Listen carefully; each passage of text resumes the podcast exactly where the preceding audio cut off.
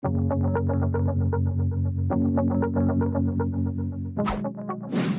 rumah, belanja anak-anak, ansyuran bulanan kereta dan perbelanjaan lain-lain. Stresnya. Aku telah diberhentikan kerja. Apa yang harus aku lakukan? Kerja? Di manakah harus aku cari pekerjaan? Bagaimanakah kehidupanku selepas ini? Hai, Assalamualaikum dan salam sayang semua murid-murid. Hari ini, murid-murid bersama saya, Cikgu Dash dalam rancangan Mata Pelajaran Perniagaan Tingkatan 4. Cikgu Dash maklum, ada sebilangan ibu bapa murid yang terkesan dengan wabak ini. Ada yang kehilangan pekerjaan. Cikgu harap kita semua bersabar dan tabah menghadapi dugaan ini. Tetapi, murid perlu ingat bahawa hidup mesti diteruskan. Kita perlu belajar untuk membina masa depan yang cemerlang. Baiklah murid-murid, hari ini Cikgu Dash akan menerangkan topik yang ada berkaitan dengan isu tadi. Adakah topik kehilangan pekerjaan? Bukan sahaja topik kehilangan pekerjaan atau pengangguran, malah murid-murid akan lebih mendalami apakah kaitan pengangguran dengan peranan kerajaan. Siapa penganggur? apakah kaitan pengangguran dengan guna tenaga? Apakah yang dimaksudkan dengan guna tenaga? Murid-murid tentu dapat meneka apakah topik yang cikgu akan sampaikan. Ya, betul. Hari ini kita akan membincangkan topik peranan kerajaan dari aspek guna tenaga. Sebelum kita memulakan pembelajaran, kamu perlu tahu di akhir rancangan ini nanti kamu perlu mencapai tiga objektif pembelajaran iaitu pertama, menyatakan maksud guna tenaga dan guna tenaga penuh. Kedua, mengenal pasti empat jenis pengangguran. Ketiga, menjelaskan cara kerajaan menangani masalah pengangguran. Apakah yang dimaksudkan dengan guna tenaga?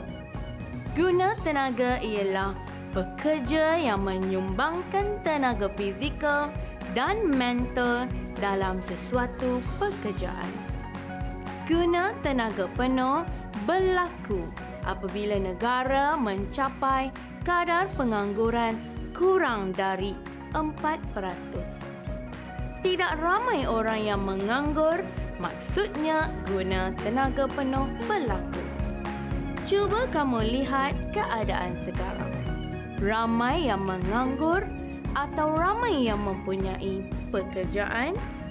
Pada Mac 2020, Jabatan Perangkaan telah mengeluarkan statistik bahawa pengangguran meningkat sehingga 3.9% peningkatan seramai 610,500 orang.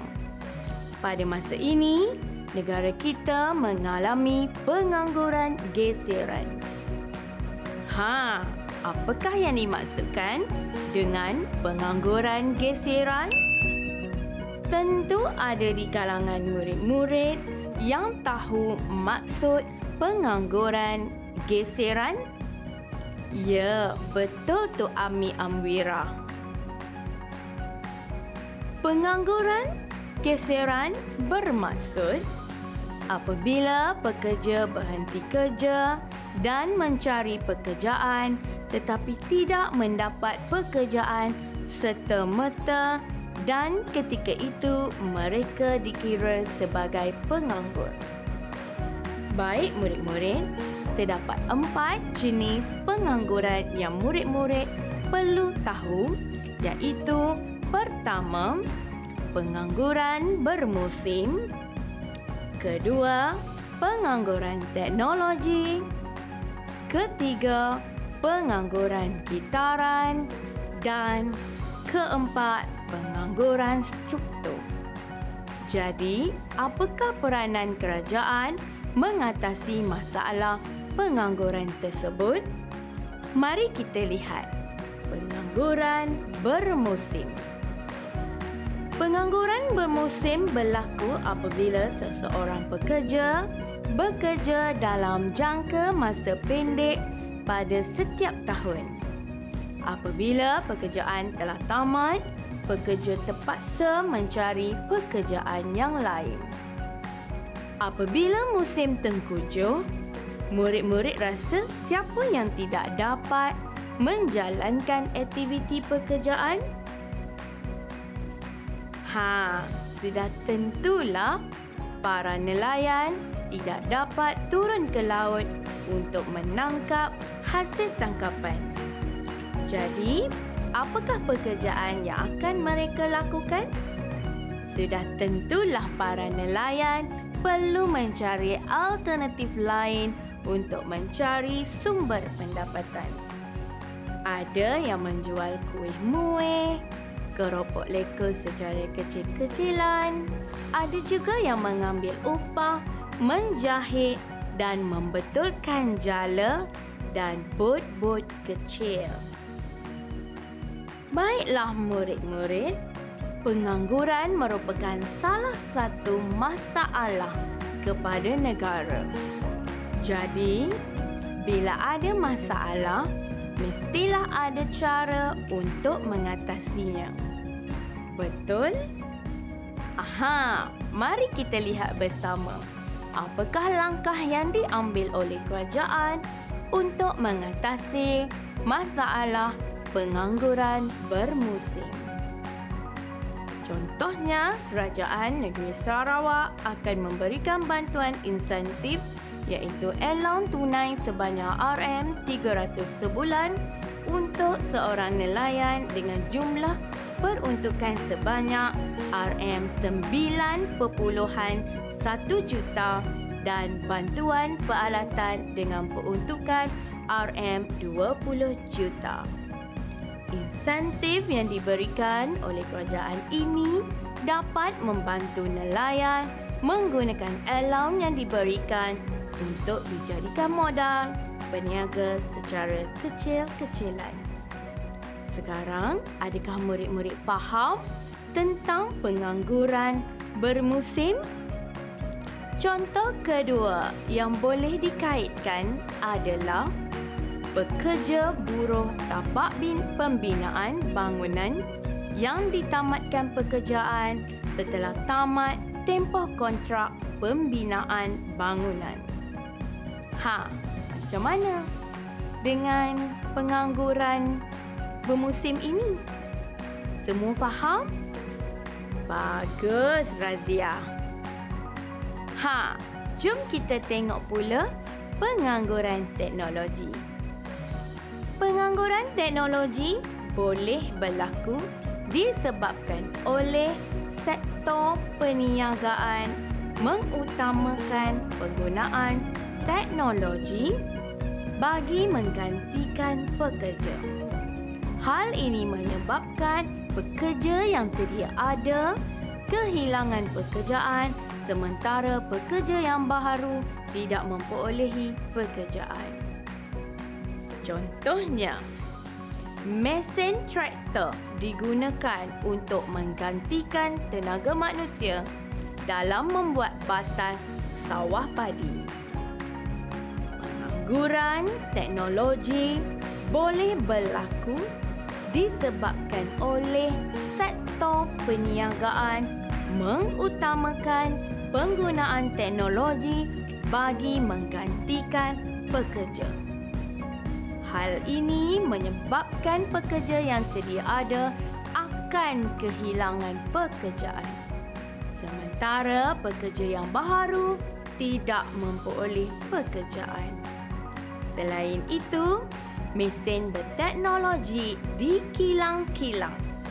Contohnya, kilang memproses makanan dalam tin menggunakan mesin mengetin berteknologi tinggi untuk mengetin nenas berbanding menggunakan tenaga manusia. Memandangkan penggunaan mesin ini lebih efektif dan efisien, pengeluaran juga dapat ditingkatkan dan lebih bermutu tinggi. Murid-murid tentu pernah balik kampung kan? Ayah atau ibu kamu tentu akan merentasi lebuh raya. Ha, sebelum ini perkhidmatan tol lebih banyak menggunakan tenaga manusia. Tetapi kini sejak kad, touch and go, smart tag dan RFID, radio frequency identification diperkenalkan, penggunaan tenaga manusia telah berkurangan. Pengguna lebih selesa dengan menggunakan lorong Touch and Go, Smart Tag atau RFID. Pada pendapat murid-murid, kenapa pengguna lebih selesa menggunakan lorong-lorong Touch and Go, Smart Tag dan RFID? Betul, teknologi ini menjimatkan masa, tenaga dan kos tenaga manusia juga telah dikurangkan. Ini merupakan sebahagian sahaja teknologi yang telah menggantikan tenaga manusia. Murid-murid boleh memikirkan teknologi lain selain dari contoh yang cikgu berikan. Ada tak di antara murid-murid di rumah tahu bagaimana kerajaan menangani masalah pengangguran teknologi? Kalau yang dah tahu, Alhamdulillah, bagus. Tapi yang tidak tahu, tidak mengapa. Kita kongsi ilmu bersama, okey? Bagi yang tidak tahu, kerajaan membantu dengan cara menggalakkan penggunaan mesin-mesin moden untuk proses-proses tertentu hanya untuk tugas yang tidak dilaksanakan oleh tenaga buruh. Kerajaan menyediakan maklumat berkaitan peluang pekerjaan baharu kepada semua tenaga buruh yang diberhentikan disebabkan oleh pengangguran ini. Ha, bagaimana? Murid-murid okey ke? Boleh faham ke pengangguran teknologi? Jadi sekarang Jom kita fahami tentang pengangguran yang ketiga, iaitu pengangguran kitaran. Mari kita menonton video ini.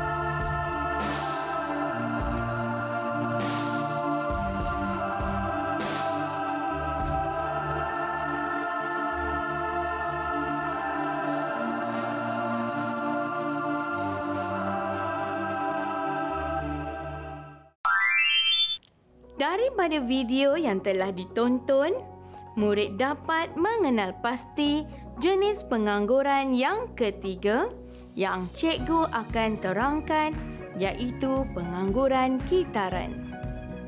Murid-murid, apakah kaitan pengangguran dengan video ini?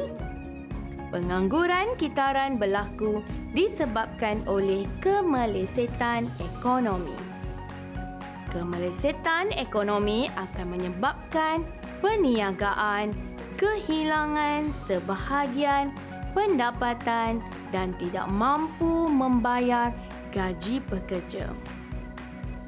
Hal ini menyebabkan majikan terpaksa mengurangkan bilangan pekerja.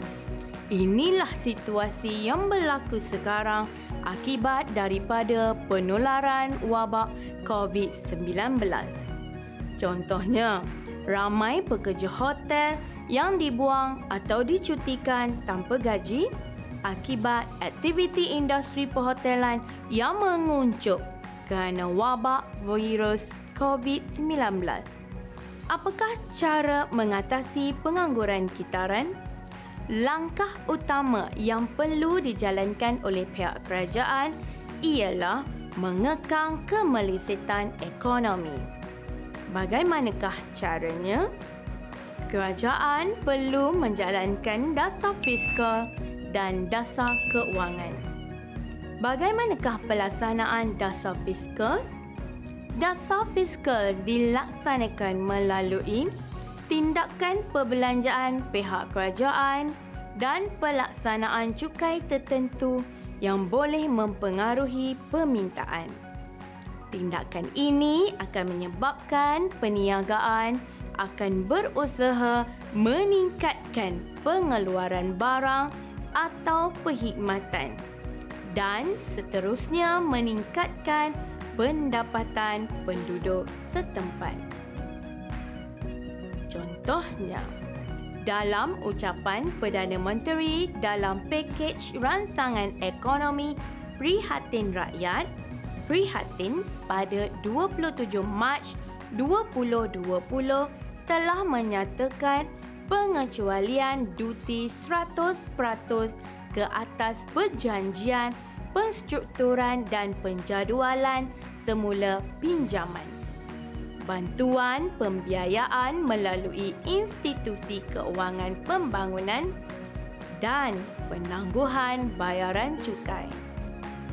Dasar keuangan pula dilaksanakan melalui peranan Bank Pusat iaitu Bank Negara Malaysia yang berupaya mengurangkan kadar faedah bagi menggalakkan penduduk berbelanja dan aktiviti pelaburan perniagaan. Contohnya, institusi perbankan telah bersetuju menawarkan penangguhan atau moratorium bayaran pinjaman selama enam bulan kepada PKS dan individu. Contohnya, individu tidak perlu membayar pinjaman jual beli kereta selama enam bulan. Wang tersebut boleh digunakan untuk perbelanjaan semasa atau sepanjang Perintah Kawalan Pergerakan PKP. Bagaimana murid-murid? Fahamkah murid tentang pengangguran kitaran? Okey, kalau dah faham, jom kita tengok keratan akbar ini. Daripada keratan akbar yang dipaparkan, cikgu akan menerangkan jenis pengangguran yang terakhir iaitu pengangguran struktur. Pengangguran struktur berlaku ekoran perubahan dalam industri secara keseluruhan yang tidak memerlukan kemahiran pekerja. Contohnya, kilang pembuatan telefon yang menggunakan robot untuk pembuatan peranti mudah alih kerana kosnya lebih rendah berbanding tenaga manusia. Apakah cara mengatasi masalah pengangguran struktur? kerajaan boleh membuat perancangan ekonomi sesuai terutamanya dari segi pembangunan sumber manusia selaras dengan trend perubahan semasa dalam perniagaan. Ha, bagaimana dengan topik pengangguran itu? Bolehkah murid-murid memahami topik ini? Baiklah, untuk menguji kefahaman topik pengangguran ini, murid-murid bolehlah cuba menjawab soalan-soalan mudah. Jom kita lihat soalan di skrin tepi ini. Baiklah, soalan pertama. Kebanyakan pekerja kehilangan pekerjaan sewaktu dunia sedang mengalami kemelut pandemik COVID-19. Hal ini disebabkan oleh banyak perniagaan dan sektor perkilangan menutup operasi dengan serta-merta. Jelaskan jenis pengangguran ini dan bagaimanakah cara kerajaan mengatasi masalah pengangguran tersebut. Markah bagi soalan ini ialah empat markah. Baiklah murid-murid, bagaimanakah cara untuk menjawab soalan situasi ini? Murid-murid perlulah memahami situasi dengan baik dan memahami kata kunci kehendak soalan. Bagi soalan situasi ini, pekerja kehilangan pekerjaan disebabkan oleh banyak perniagaan menutup operasi mereka. Jadi, jenis pengangguran yang terlibat ialah pengangguran kitaran satu markah. Pengangguran ini berlaku kerana keadaan ekonomi yang meleset satu markah menyebabkan perniagaan kehilangan pendapatan dan tidak mampu membayar gaji pekerja. Satu markah. Cara kerajaan mengatasi masalah ini ialah kerajaan menjalankan dasar fiskal dan dasar keuangan. Satu markah. Atau murid juga boleh menjawab dengan memberikan jawapan seperti ini kerajaan memberi pengecualian duti 100% ke atas perjanjian penstrukturan atau penjadualan semula pinjaman. Perniagaan juga boleh mendapatkan bantuan pembiayaan melalui institusi keuangan atau penangguhan bayaran cukai kepada kerajaan. Ha, macam mana soalan tadi? Mudah kan? Cara menjawabnya? Jom kita cuba menjawab soalan kedua pula. Sebagai latihan, murid-murid boleh lihat soalan di skrin tepi. Jelaskan tiga jenis pengangguran dan langkah kerajaan mengatasi masalah tersebut. Enam markah. Baik, bagaimana kita nak jawab soalan tersebut? Sebelum kita menjawab soalan tersebut, kita perlulah memahami kehendak soalan dengan mengenal pasti kata kunci dan kehendak soalan. Menurut soalan ini, murid perlu berikan tiga jenis pengangguran untuk mendapatkan tiga markah. Jadi, bagaimanakah murid perlu mendapatkan lagi tiga markah? Murid perlu berikan tiga langkah kerajaan mengatasi pengangguran untuk setiap jenis pengangguran. Barulah murid akan mendapat tiga markah. Baiklah murid-murid, bagaimanakah kaedah murid menjawab untuk mendapatkan enam markah penuh? Katakanlah kita jawab pengangguran bermusim satu markah langkah kerajaan memberikan insentif seperti Allowance tunai atau bantuan peralatan satu markah. Pengangguran teknologi satu markah.